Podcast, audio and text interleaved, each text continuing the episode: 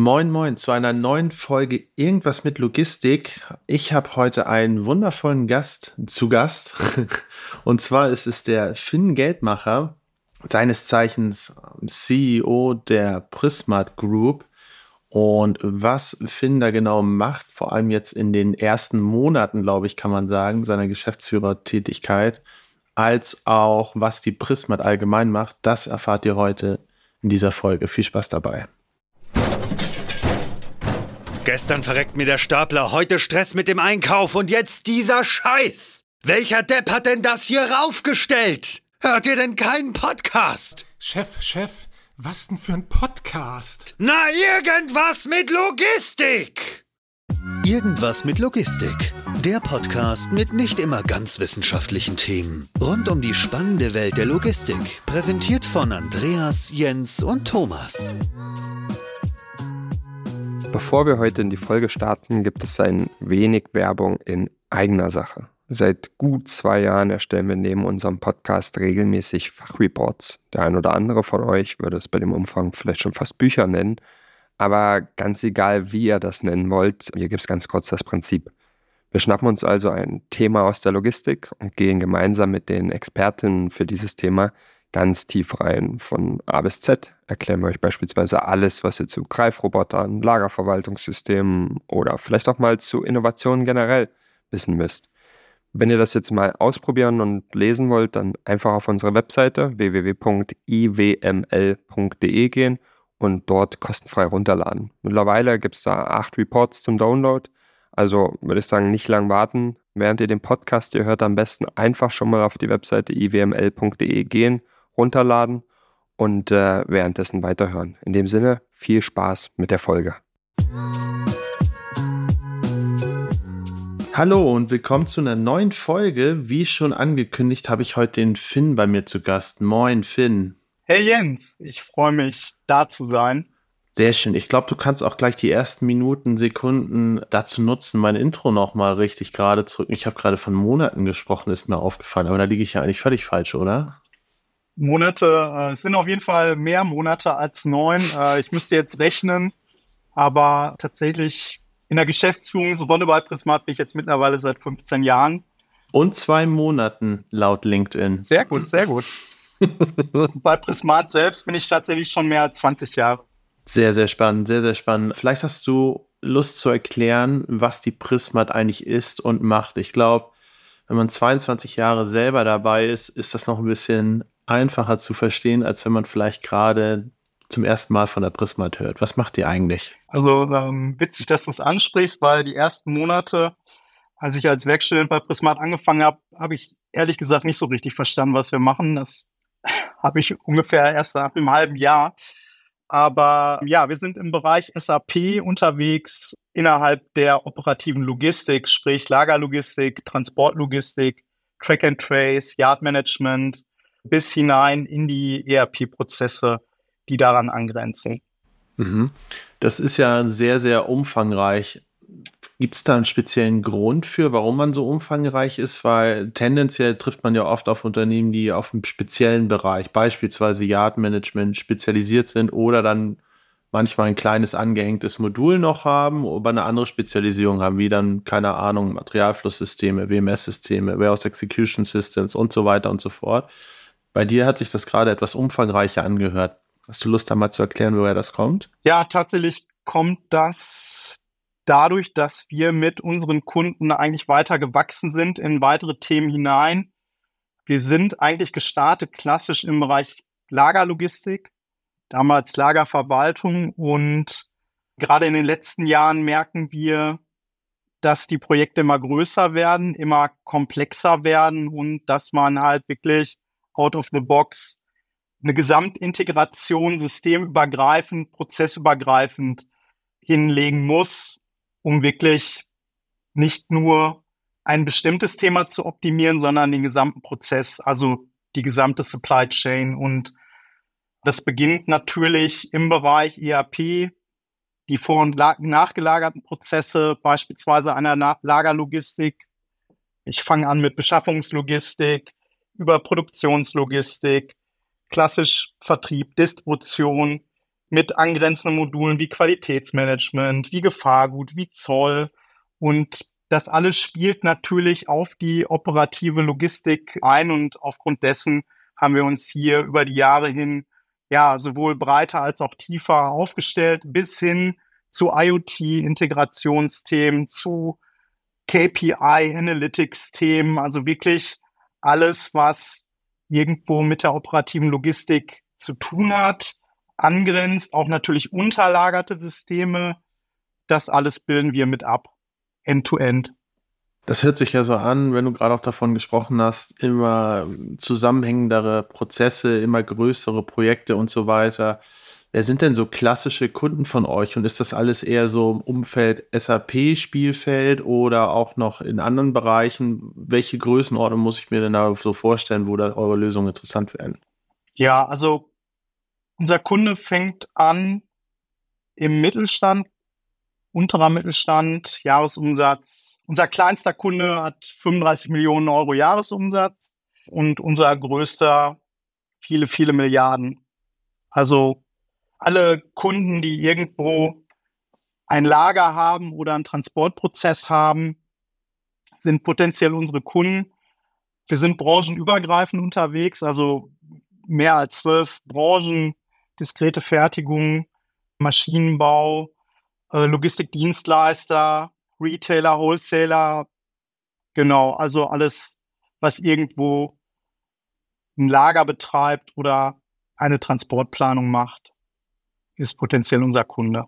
Also ich habe jetzt persönlich in meinen operativen Lebenserfahrungen relativ wenig mit SAP, beispielsweise mit SAP WM früher oder IWM jetzt oder HANA oder ähnlichen Thematiken wirklich operativ zu tun gehabt. Das Einzige, was ich mal mit SAP zu tun hatte, war das Data Warehouse von denen.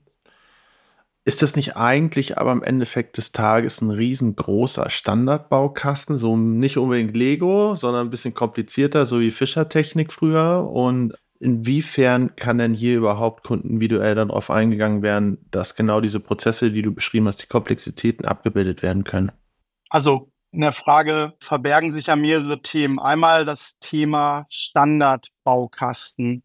Also es ist genau richtig, SAP hat viele Lösungen die den Anspruch an eine Standardsoftware haben und diese wiederum haben ganz viele Konfigurationsmöglichkeiten, um zur individuellen Kundenlösung zu gelangen. Und innerhalb dessen wird auch noch kundenindividuell programmiert. Das heißt, ich habe einen Standardbaukasten, den kann ich konfigurieren und der bietet auch die Möglichkeit, an verschiedenen Stellen noch individuelles Coding hinzuzufügen, um dann eine Gesamtlösung zu kreieren, ja, aus den unterschiedlichen SAP-Systemen. Also es ist ja nicht nur ein System, sondern ganz häufig ein Systemverbund, in den man sich dann mit dem einen oder anderen Projekt einbetten muss. Also es ist auch so, dass wir ja häufig in eine bestehende Landschaft uns integrieren müssen und Teile davon ablösen oder hinzufügen. Das hört sich ziemlich kompliziert an. Jetzt frage ich mich, es hört sich erst, also es hört sich vor allem kompliziert an, wie du es gerade beschrieben hast, wenn ich in eine bestehende Systemlandschaft einzelne Bestandteile ablösen möchte. Jetzt stelle ich mir aber vor, jetzt leben wir ja in einer Zeit, die ja auch sehr viel Spaß bringt, weil immer relativ viel Neues oder zumindest scheinbar Neues auf den Markt kommt oder verfügbar ist.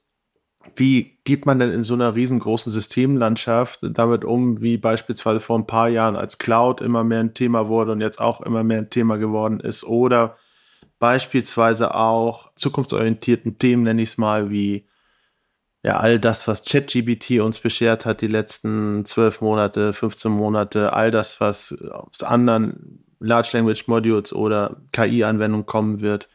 Wie geht man denn damit darin um, in so einer komplexen Systematik flexibel zu sein für Neues und für Entwicklung?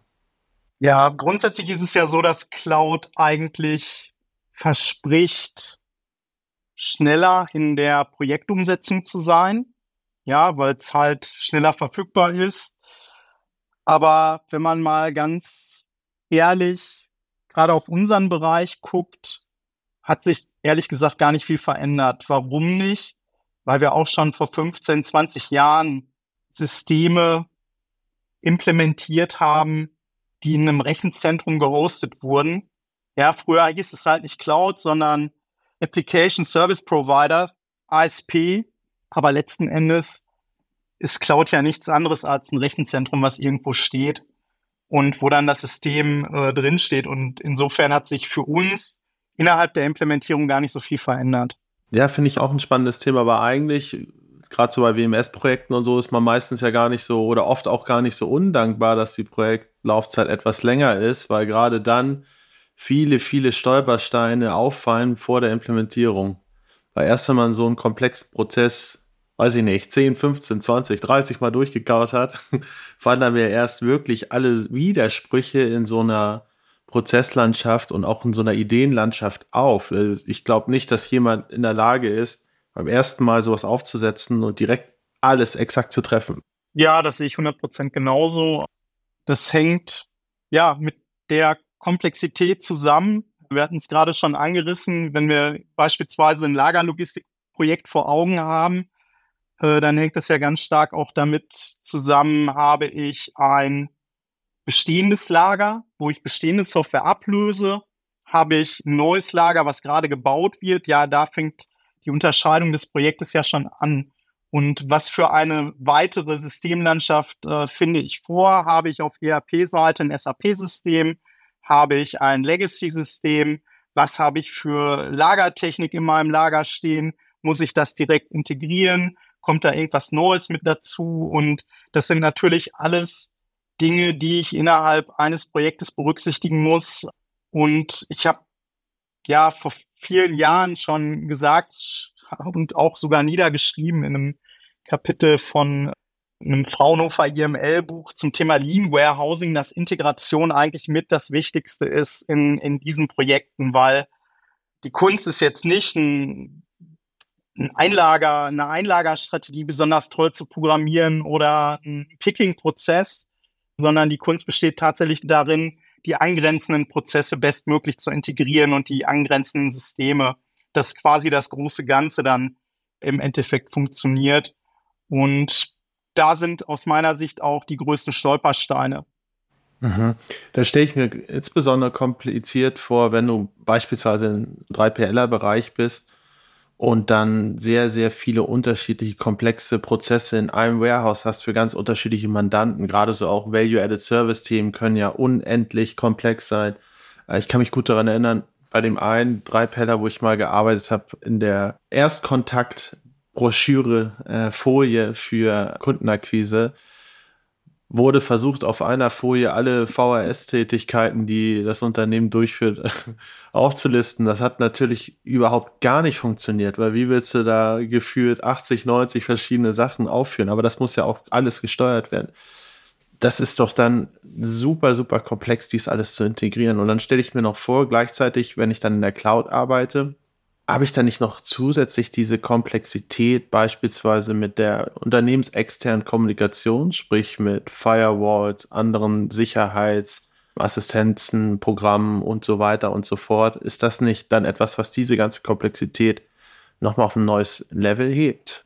Ha, eigentlich war das bei den On-Prem-Systemen auch schon so, aber ja, klar, das sind natürlich Dinge, da äh, benötigt man auch die IT des Kunden, ja, die dann solche Themen wie Firewall, Netzwerk und diese ganzen Themen mit betreut und zugänglich macht, dass das funktioniert. Aber ja, das hatten wir auch schon vor dem Cloud-Zeitalter, diese Themen. Ich frage mich nämlich, oder weswegen ich da gerade so ein bisschen mit den Fragen auf die Komplexität heutzutage hingearbeitet habe, ich würde gerne mal ein bisschen mit dir philosophieren, ob du glaubst, dass diese Komplexität immer weiter ansteigen wird oder gerade jetzt durch KI deutlich, deutlich, deutlich reduziert werden wird, weil KI vielleicht auch das eine oder andere an Programmiertätigkeit und Programmieransätzen einfach, ich will jetzt nicht ersetzen sagen oder äh, auslöscht. Das sind alles irgendwie nicht so schöne Wörter dafür, aber auf die eine oder andere Art vielleicht vereinfacht. Also meine persönliche Meinung dazu ist, KI wird dazu führen, dass wir in der Implementierung sicherlich mehr Hilfestellung bekommen. Ja, also der Programmierer kann dann über beispielsweise ChatGPT oder auch die AI-Funktionalitäten, die SAP selber gerade baut und zur Verfügung stellt, äh, sicherlich schneller implementieren. Nichtsdestotrotz verbleibt die Komplexität im System. Ja, also je einfacher es für den User wird, desto komplexer ist eigentlich das Backend des Systems. Was mir als Anwender ja im Endeffekt dann völlig egal sein kann, oder? Ja, korrekt. Also sollte es natürlich, aber durch die Logistik, wie sie sich in den letzten 20 Jahren entwickelt hat, ist es heute schon sehr komplex.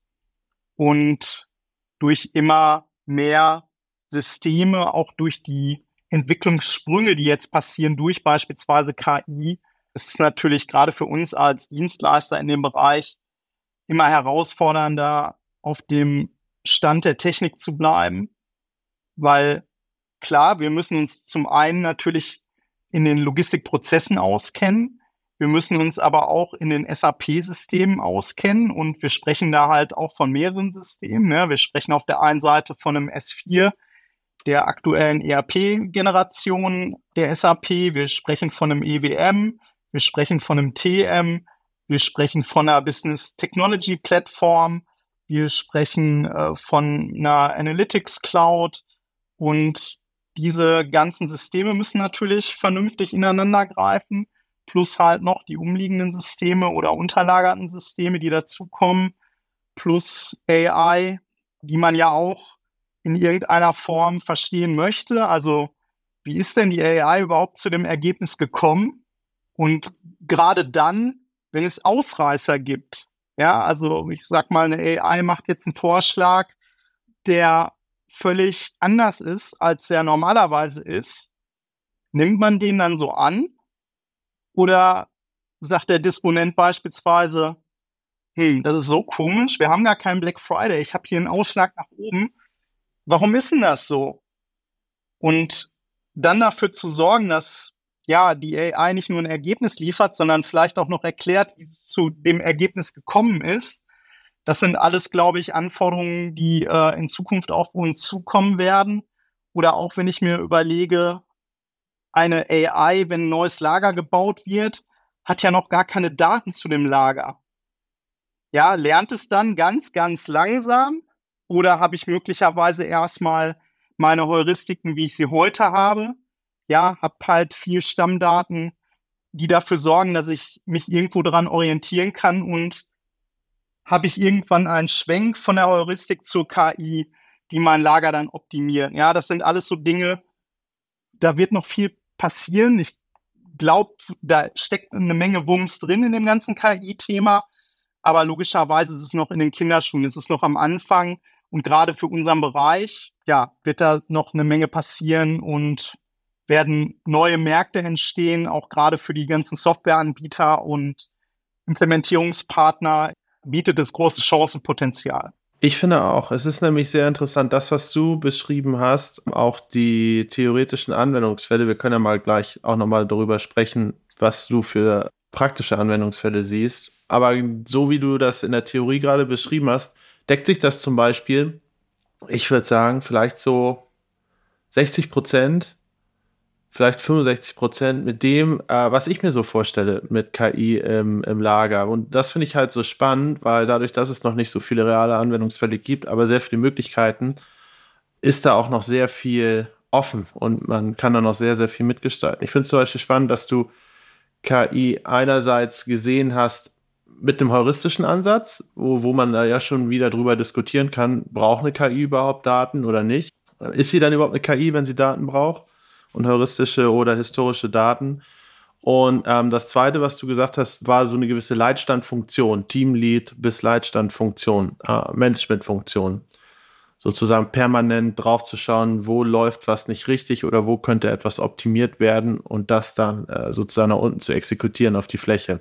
Finde ich sehr spannend, weil ich glaube nämlich zum Beispiel gerade für eure Anwendungsfälle sehr interessant könnte werden Change Requests beispielsweise, dass man nicht nur sagt, okay, ich beobachte und baue dann darauf dann auf mit einem Vorschlag, sondern dass ich zum Beispiel sage als Anwender, okay, ich lagere jetzt gerade dies und jenes, aber es geht jetzt bald Weihnachtssaison los. Dann kommen Saisonartikel, ich muss Setbau machen, ich muss vielleicht meinem automatischen Logistikgewerk paar andere Prozessschritte mitgeben, damit diese Sachen vernünftig vollfüllt werden, ohne das äh, Tagesgeschäft zu beeinflussen. Und da könnte ich mir zum Beispiel vorstellen, dass du da dann anstatt beispielsweise ein Lastenheft, Pflichtenheft aufzustellen, das beispielsweise einfach der KI sagst, ich möchte gerne die nächsten zwei Wochen weniger Inventur machen mit dem Roboter, sondern mehr das, weil wir dort einen Peak haben. So.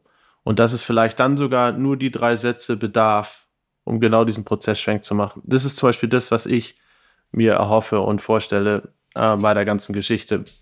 Aber ähm, finde ich sehr, sehr spannend. Um auf die ursprüngliche Frage nochmal zurückzukommen, ist es denn bei euch schon so, dass ihr dort erste Anwendungen im Einsatz habt oder auf Sicht Anwendungen im Einsatz haben werdet? Ja, also wir haben tatsächlich schon Anwendungen, beispielsweise im Mobile App Bereich. Also da auch, wo KI, ja, ich denke mal, wirklich sich schon im Markt insofern durchgesetzt hat, dass es auch im privaten Umfeld schon Anwendung findet, nämlich im ganzen Thema Erkennung. Ja, also nicht nur bei Sprache, sondern halt vor allem auch Bilderkennung. Und unsere Anwendung, die wir hier nutzen, ist beispielsweise eine Leergut-App, die aufzeigt, was ich denn eigentlich für ein Leergut auf der Palette habe. Und das ist im Getränkeumfeld halt spannend. Und wir merken halt auch, dass an vielen Stellen gerade dieser Leergutprozess noch relativ hemdsärmlich ist, also wenig digitalisiert. Und ja, gerade in der Getränkelogistik ist es halt ein, ein Riesenthema, aber auch im Retail oder im Automotive, die bestimmte Behälter äh, nutzen, kann man hier mit KI schon eine ganze Menge machen. Also überhaupt mit Digitalisierung und wenn man eine KI noch oben drauf setzt, dann wird es natürlich noch eine Ecke schlanker und transparenter und leaner. Ja, finde ich auch. Ich finde nämlich gerade das ganze Thema visuelle Erkennung hat riesengroßes Potenzial. Da ist es ja relativ einfach zu sagen, ah, okay, hat die KI das richtig erkannt oder nicht? Ne? Das kann man dann als Mensch ja gut beurteilen, währenddessen dann alles, wo wirklich auf Big Data äh, Analysen gefahren werden, die dann zu Empfehlungen, Entscheidungshilfen führen, ist es natürlich viel, viel schwieriger nachzuvollziehen. Und ich glaube, da ist aber eine Menge Potenzial auch drin für die Logistik. Aber es ist natürlich auch viel schwieriger nachzuvollziehen. Ja, ja, ich glaube aber gerade so, was die visuelle Erkennung angeht, da werden wir die ersten, sag ich mal, serienmäßigen Anwendungen sehen. Einmal das, was du beschrieben hast, bei zum Beispiel der WE-Kontrolle, auch viel in Richtung äh, Qualitätssicherung, Qualitätsprüfung im Wareneingang. Da kann ich mir auch viel vorstellen. Was ich auch für einen riesen Anwendungsfall halte, was rein oder primär visuell auch abläuft, ist eine Erstidentifizierung bei Retouren, was da zum Beispiel das Thema ist. Da kannst du, wenn du vorher in Anführungsstrichen maschinell absteckst, okay, da brauche ich fast gar nichts machen, das kann ich wieder einlagern, da muss ich was machen und das muss in die Tonne, das ist halt nicht mehr weiterverwendbar. Wenn du so eine Vorauswahl hättest, da würdest du da sehr, sehr, sehr, sehr, sehr viel Zeit sparen. Und auch im Bereich natürlich sowas wie Picken, Sortieren, Anordnen all das. Ich glaube auch, dass das die ersten visuellen sind. Aber zu dem Thema zurück mit dem Lehrgut, ist das ähm, eine reine Anwendung von euch? Habt ihr die mit Partnern zusammen entwickelt? Kommt das von SAP oder äh, wo ist das entstanden? Das ist tatsächlich eine Anwendung von uns, mhm. die entstanden ist im Getränkelogistikumfeld. Wir haben einige Getränkekunden, die hier Bedarf hatten, ihren Lehrgutprozess eigentlich zu verbessern. Und ja, da haben wir erste mobile Apps quasi zur Anwendung gebracht, die schon mal das Leben erleichtern von der äh, Erfassung von Leergut und natürlich auch von der Verarbeitung im Backend. Und wir für uns haben dann gesagt, hey, ähm, hier kann man ja gerade was Bilderkennung angeht, auch mit KI noch einen draufsetzen und haben hier Piloten gebaut. Die Problematik bei diesem Anwendungsfall ist leider, dass in der Realität natürlich so eine Palette, wenn man äh, den LKW aufmacht, nur von einer Seite gesehen wird. Ja, das heißt, mir fehlen halt die äh, fünf Anwendungssichten, die vier Seiten und oben. Und ich sehe natürlich nicht, was in der Mitte unten steht. Ja, das heißt, wenn man das weiterspinnt, könnte man natürlich auch versuchen, über AI hier zumindest, ja, Wahrscheinlichkeitsberechnung mit einfließen zu lassen, um darauf zu tippen, welche Kiste steht denn unten in der Mitte? Ja, das ist schon ziemlich spannend. Ist das denn ein, wenn du gerade mit über Wahrscheinlichkeiten sprichst, ist das denn auch schon ein Modell, das lernt, also Daten aufbaut und dann immer besser versteht, okay, auch wenn da das Etikett jetzt ein bisschen abgeklebt ist, ich habe die Flasche schon mal gesehen, das ist definitiv Gerolsteiner Still oder sowas. Genau, aber da sind wir dann wieder bei den Daten, ne? Also wie gut ist das Modell mit Daten gefüttert worden, dass es dann halt auch in der Lage ist, so etwas zu erkennen. Und ja, ich glaube, je mehr Daten man zur Verfügung hat, um ein Modell anzulernen, desto besser funktioniert es dann hinterher auch. Und das ist die Kunst dann letzten Endes dabei. Wie geht ihr denn das ganze Thema überhaupt strategisch an? Ich könnte mir vorstellen, das Thema jetzt zu entwickeln, zusammen mit einem Kunden, war bestimmt ein gewisser Aufwand, auch ein bestimmt ein gewisser Anteil Neuland, wie unsere alte Kanzlerin sagen würde, wenn es ums Internet geht. Und ist das denn etwas, wo man betriebswirtschaftlich, auch unternehmerisch, du als beispielsweise Geschäftsführer sagst, okay, das ist irgendwas, das müssen wir als ureigenes Know-how aufbauen? Oder ist das etwas, was so groß ist und eigentlich ein ganz neues Marktfeld entwickelt, wo man sagen muss, das geht eigentlich auf Dauer nur über gemeinsame Standards und Open Source? Zunächst einmal gucken wir immer, was macht der Markt. Und SAP ist ja nun mal ein großer Player, gerade in Europa, gerade wenn es um Unternehmenssoftware geht und gerade auch im Bereich Logistik. Und hier schauen wir natürlich erstmal, was macht SAP. Und SAP macht eine ganze Menge. SAP hat jetzt in den letzten Jahren wirklich sehr, sehr viel investiert in das ganze äh, Thema. SAP hat auch strategisch, was ich sehr gut finde, den Ansatz gefahren zu sagen, hey, wir machen nicht alles selbst, sondern wir nutzen auch KI, die schon da ist. Also das heißt, es gibt Partnerschaften, zum Beispiel auch mit Microsoft in Richtung ChatGPT und wie können wir die Sprach-KI nutzen in unseren eigenen Anwendungen, und so hat SAP halt vor einigen Monaten auch Joule announced. Und das ist nichts anderes als ja ein Sprachassistent im SAP. Also ich sag immer die Jule, das ist die Schwester von der Hanna. Kennen nur SAP-Insider jetzt die Hanna und die Jule. Genau.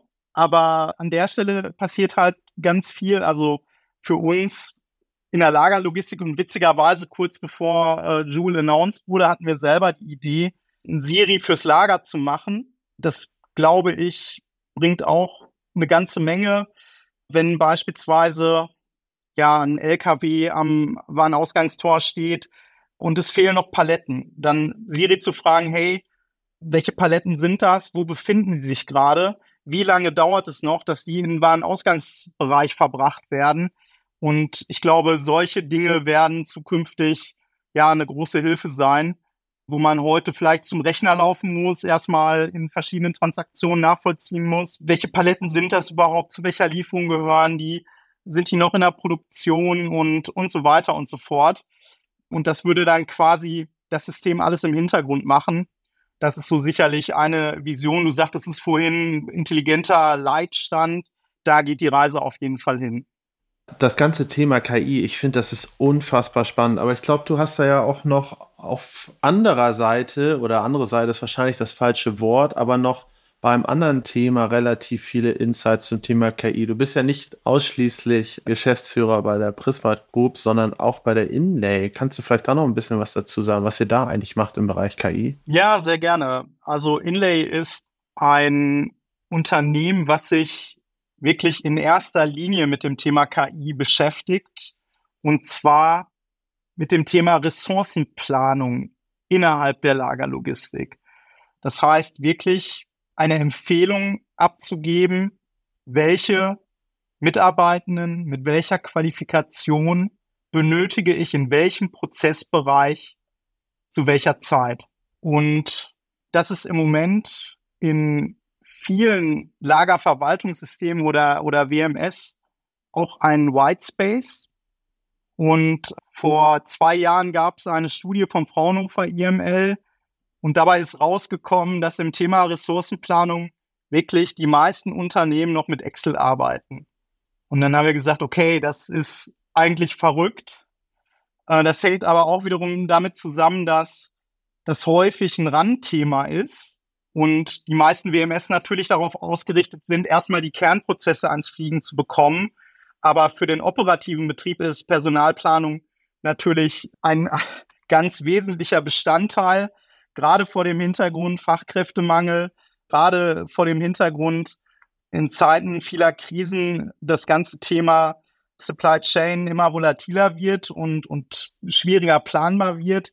Und insofern haben wir gesagt, okay, hier gibt es ein Thema, das ist noch nicht besetzt und das greifen wir jetzt an mit einer wirklich Native SaaS-Lösung, die sich integriert an WMS, vor allem an SAP IWM, äh, mit AI im Bauch. Aber es ist jetzt nicht exklusiv für SAP-Produkte. Korrekt. Wir haben natürlich, weil wir als Prismat ein SAP-Haus sind, natürlich großes Integrations-Know-how, was wir hier auch entsprechend zur Anwendung bringen in dieser Kooperation mit unseren Partnern äh, Startup und auch der AIM. Das heißt, die AIM ist das Unternehmen, was das ganze AI-Know-how mit reinbringt. Die Startup ist von der TUP eine Schwester, die auch mit Wealth Management unterwegs ist. Und so sind wir dann auf die Idee gekommen, zu dritt äh, mit uns als SAP-Partner in diese Lücke reinzuspringen und hier eine Lösung zu bauen. Und die werden wir ab dem 1. April im nächsten Jahr äh, auf den Markt bringen. Ja, das ist wirklich sehr, sehr spannend. Gerade auch äh, wieder im 3P-Bereich, wo ich vorhin ja schon einmal drauf eingegangen bin, hast ja normalerweise klassisch diese Runden, beziehungsweise du schickst äh, einen Forecast für die nächsten Wochen hin. Und wenn da irgendwelche Fehler da drin sind, weil irgendwas übersehen wurde, das kann gerade für kleinere Unternehmen ja unfassbar schnell ins Geld gehen, wenn du da den 3, 3PLer 20 Leute mehr angemeldet hast, als du eigentlich dann brauchst, dann kommt das Volumen nicht und dann zahlst du pro Tag 10.000, 15.000 Euro. Ja, und wir haben das bei den drei PLN schon gepitcht und alle fanden das ja. super. Und alle haben gefragt, wann sie das haben können. Das glaube ich dir, weil das macht dann auch die Problematik, wenn dann Forecast komplett schief gehen, auch nachvollziehbar, woran es denn eigentlich lag. So kannst du deutlich besser werden. Das ist tatsächlich ein Riesenthema. Das finde ich auch sehr, sehr spannend. Wir haben ja auch relativ viele Peaks, je nach Geschäftsbereich oder Artikeln, die man vertreibt. Gibt es ja gerade im E-Com ganz unterschiedliche Peaks. Gerade hatten wir erst einen wieder. Und das richtig zu planen und richtig zum richtigen Zeitpunkt auch aufzubauen, Personal ähm, anzulernen und so weiter und so fort. Auch da vielleicht zu verstehen über so ein Tool im erweitersten Sinne, welche Personen, welche Teams sind am besten geeignet, um wiederum andere anzulernen. Ja, auch das ist ein Fall. Immer wenn du Personen anlernst und den Sachen zeigst, fehlt ja eine voll ausgebildete Person, gerade für sein Tagesgeschäft. Desto schneller und produktiver du das gemacht hast, desto schneller hast du zwei Leute theoretisch wieder am Arbeiten.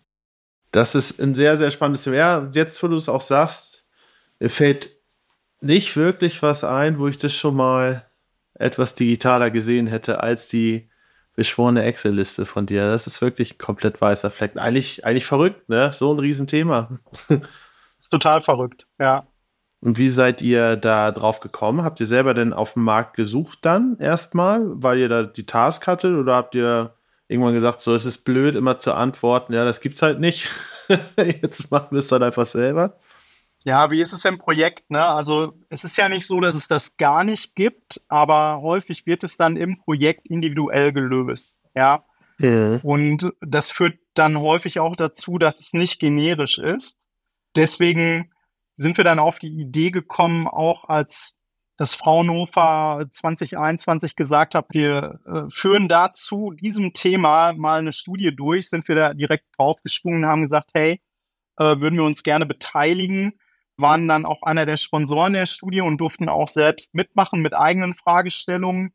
Und ja, als die Auswertung dann kam, habe ich das schon als sehr, sehr interessant empfunden. Und dann ist es, wie es manchmal so ist, ist der Zufall dann dazu gekommen, dass der Matthias Thomas von Thomas und Partner dann vor zwei Jahren auf der Logimat auf mich zugekommen ist und hat gesagt, hey, wir haben hier gerade ein KI-Unternehmen mit in die Gruppe bekommen und wir überlegen gerade, was könnten wir vielleicht daraus machen. Äh, vielleicht können wir auch zu dritt was machen. Und dann fiel mir das Thema wieder ein und ja, so ist es eigentlich dann dazu gekommen. Und dann haben wir innerhalb von kürzester Zeit das ganze Thema geschärft und auch gesagt, was könnte der USP sein, ähm, haben auch natürlich den Markt nochmal unter die Lupe genommen und sind zu dem Ergebnis gekommen, dass es gibt zwar einige Lösungen, aber das sind eher Schichtplanungstools. Das heißt wirklich, wenn man eigentlich weiß, was man machen möchte, dass man das in diesem Tool dann einträgt. Und das, was wir machen, ist ja das Brain im Vorhinein. Also wirklich zu sagen, ja, wie viele Leute brauche ich denn in meinem Wareneingang in der Frühschicht? Und genau das machen diese Schichttools halt nicht, schon gar nicht mit AI, schon gar nicht integriert. Und ja, aufgrund dessen denke ich, ist es tatsächlich ein komplett neues Tool, was wir da an den Start bringen. Finde ich sehr schön, wie du auch gerade gesagt hast, ähm, da ist auf einmal ein KI-Unternehmen in der Gruppe aufgetaucht. Wer kennt es nicht, ne? Das, äh Aber ähm, ja, ich finde es sehr, sehr spannend, weil äh, ich, die ganze Komplexität hinter Personalbedarfen ist auch viel höher, als man oft denkt. Es gibt ja super oft diese, äh, auch gerade bei Projektplanung und so weiter, diese Dreisatzrechnung, okay, wenn ich die Tätigkeit mache, da brauche ich bei allem, was ich bisher gekannt habe, schaffe ich 120 Teile die Stunde bei dem, bei dem schaffe ich 40 Teile, so, fertig, so viele Leute brauchen wir. Und das spiegelt die Realität ja nicht wieder. Es ist ja viel, viel komplexer. Mit Onboarding, mit äh, Verteilzeiten, Pausenzeiten, Ausfallzeiten, Krankheit und so weiter und so fort. Und ich glaube, auch da ist, da ist sehr viel zu heben. Ich möchte noch äh, auf ein anderes Thema nochmal kommen. Und zwar ist jetzt sehr oft schon ein Podcast ähm, das Fraunhofer IML erwähnt. Tatsächlich, sage ich dir ganz ehrlich, oft hören wir es nicht, dass äh, auch neue Impulse herausgearbeitet werden mit beispielsweise Instituten, sondern oft wird halt darauf eingespielt, das haben wir aus dem täglichen Doing mit den Kunden und Kundinnen gelernt. Aber wenn man mit sowas wie dem Fraunhofer IML zusammenarbeitet, hat man ja die Chance, Probleme zu erkennen, bevor die überhaupt in der Masse des Marktes angekommen sind und da dann schon, wenn sie in der Masse des Marktes angekommen sind, schon Lösungen zu haben. Ist das ein Ziel, was ihr damit auch verfolgt dadurch auch relativ viel gerade mit dem Fraunhofer Institut forscht, sag ich mal. Ja, das bedarf eines kleinen Flashbacks, weil ich weiß gar nicht, ob dir das bewusst ist, aber die Prismat ist eine Ausgründung aus dem Fraunhofer IML. Das heißt, das wurde uns quasi. Ist aber auch schon ein bisschen her, oder? Das ist ein bisschen her, das ist über 30 Jahre her. Professor Axel Kuhn, ich weiß nicht, ob du den noch kennst, ist einer unserer Mitgründer. Er war auch Institutsleiter und äh, hatte einen Lehrstuhl für Fabrikorganisation. Und also als ihr ausgegründet wurdet, war ich drei Jahre alt. Ja, ich hoffe, das, das siehst du, siehst du mir nach, dass ich mich daran nicht erinnern kann. Das sehe ich dir nach. Und ehrlich gesagt, ich war ja auch nicht dabei. Das hat damit dazu geführt, dass wir viel Pilotprojekte in der Vergangenheit gemacht haben oder auch heute noch machen. Ja, das heißt also Projekte, die vielleicht noch keiner weltweit gemacht hat. Um vielleicht mal ein Beispiel zu geben, waren wir die ersten, die mit einer laserbasierten Staplerortung IWM integriert haben. Ja, oder wir waren auch mit die ersten, die im äh, Lebensmittelbereich IWM implementiert haben. Das war das dritte Projekt weltweit. Damals mit allen Facetten, die die Lebensmittelindustrie zu bieten hat. Ja, und so versuchen wir uns natürlich immer up-to-date zu halten, was gerade am Markt passiert. Und IML ist natürlich dafür prädestiniert, weil es nun mal eine Institution ist. In dem Bereich haben beispielsweise ja auch vor zwei Jahren das Dortmunder Anwendungsmodell des maschinellen Lernens in der Logistik rausgebracht, was ich nur jedem empfehlen kann, der sich anfängt damit zu beschäftigen, sich das mal reinzuziehen, weil das wirklich äh, von der Struktur her sehr schön aufgebaut ist, um nochmal da reinzuleuchten, wo maschinelles Lernen zur Anwendung kommt, in welchen logistischen Prozessbereichen und äh, wie eigentlich die Aufgaben eingeteilt sind. Und ja, natürlich ist es so, dass, wenn man mal drüber nachdenkt, man in jedem Prozessbereich mit künstlicher Intelligenz noch was verbessern kann, was heben kann. Die Frage ist halt immer, wie viel kann ich noch heben? Werde ich wirklich noch mal besser? Weil auf der anderen Seite, das muss man ja auch mal ganz klar sagen, gerade im WMS-Bereich verbessern wir unsere Prozesse, Funktionalitäten seit Jahrzehnten. Ja, das heißt, die ganzen Heuristiken, die heute schon im System sind, die sind ja auch schon nicht so schlecht. Ne? Und die Frage ist, wie viel komme ich weiter, wenn ich jetzt eine AI in einen Slotting-Prozess reinpacke? Gerade dann auch noch, wenn mein Lager eh einen äh, Füllgrad von 95 Prozent hat.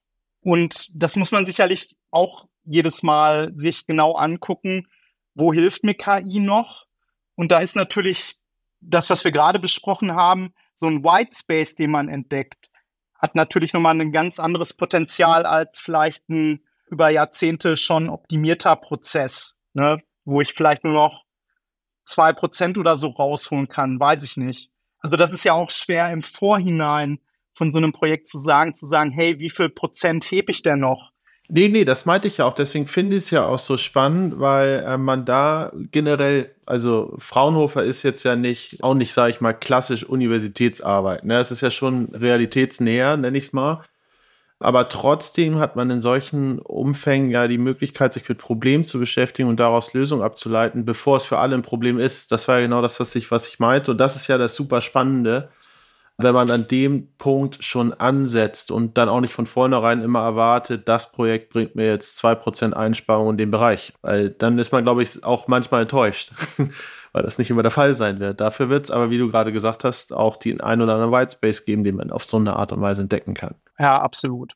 Und sagen wir mal ehrlich, viele Projekte heute auch noch, also bedarf auch an vielen Stellen gar keiner KI, sondern bedarf einfach nur einer guten Integration und eines guten Gesamtkonzepts. Bin mir sicher, KI wird uns helfen, auch wahrscheinlich erstmal in kleineren, gekapselten Teilbereichen. Aber ja, sich zu überlegen, dass dann eine KI so komplett alles managt und nach vorne bringt, das wird, glaube ich, noch ein paar Tage dauern. Ne? Deswegen äh, nach wie vor, ja, glaube ich, dass es wichtig ist, viel Erfahrung mitzubringen, schon eine Menge gemacht zu haben. Und ähm, ja, man sagt immer, SAP ist keine Raketenwissenschaft, aber wenn du es gesehen hast, bei uns schon, ne? weil wir haben ja die Prismat-Rakete immer dabei. Sehr schön. Ich finde, das ist auch ein schönes Schlusswort.